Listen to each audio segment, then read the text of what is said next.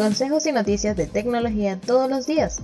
Esto es Teclado y Café, el podcast de tecnopopapi.com.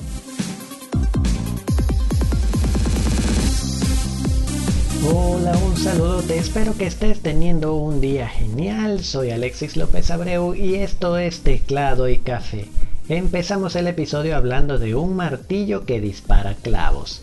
Tal cual, el youtuber australiano Alex Apollonov demostró en su canal de YouTube I Did a Think cómo fue capaz de construir un martillo con un mecanismo de bisagras que se puede abrir para en su interior colocar un cartucho explosivo y un clavo que sobresale por la cara frontal de la herramienta. El resultado, al martillar, el clavo detona el cartucho y rebota con la fuerza de la explosión, atravesando de una sola vez tablas de surf, láminas de acero y tablas de madera, con una fuerza tan impresionante que necesita usar herramientas especiales para recuperar el clavo.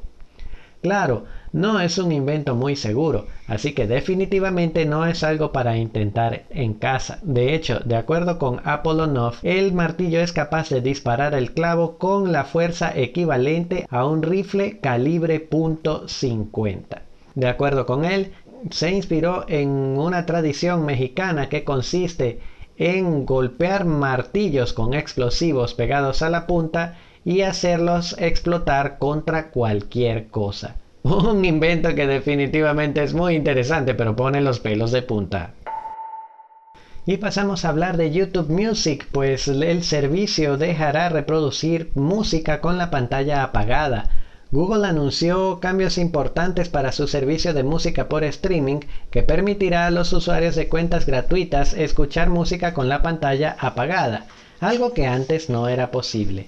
Un vocero de la empresa comentó que la reproducción en segundo plano es la característica más solicitada por sus usuarios de cuentas gratuitas, que les permitiría escuchar su música mientras corren, hacen ejercicios o pasean en bicicleta. Claro está, esto tendrá algunos compromisos como que las cuentas gratuitas ya no podrán elegir canciones de la biblioteca en línea, sino que tendrán que conformarse con la reproducción lineal o aleatoria y solo podrán saltarse canciones un número limitado de veces. Algo parecido a las cuentas gratuitas de Spotify. Los cambios empezarán a llegar por Canadá el 3 de noviembre para luego expandirse al resto del mundo, aunque no dieron detalles sobre la fecha de esa expansión.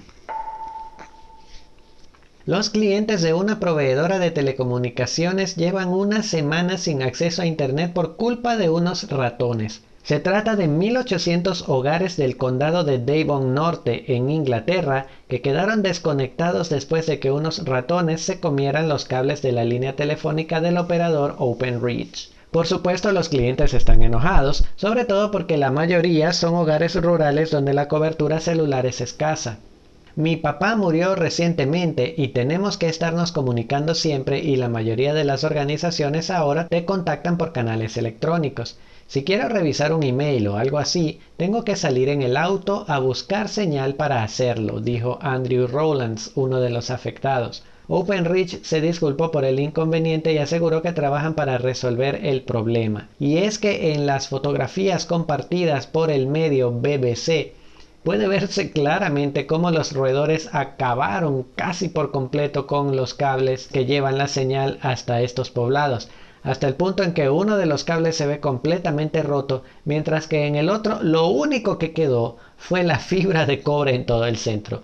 Toda la cobertura y el resto de la fibra del cable desapareció y ya puedes subir fotos y videos a Instagram desde tu computadora. La red social habilitó la función este jueves 21 para todo el mundo y el proceso es súper fácil. Simplemente tienes que buscar el botón para agregar contenido en la barra de herramientas de Instagram cuando inicia sesión en la web y seguir el procedimiento que te indica en pantalla para hacerlo. ¿Quieres más detalles? ¿Quieres instrucciones más detalladas? En las notas del episodio te voy a dejar el enlace a tecnopapapi.com en el que te explico paso a paso con imágenes cómo puedes subir tus videos y fotos a Instagram desde tu navegador favorito usando tu computadora. Eso sí, de momento solo sirve para el feed.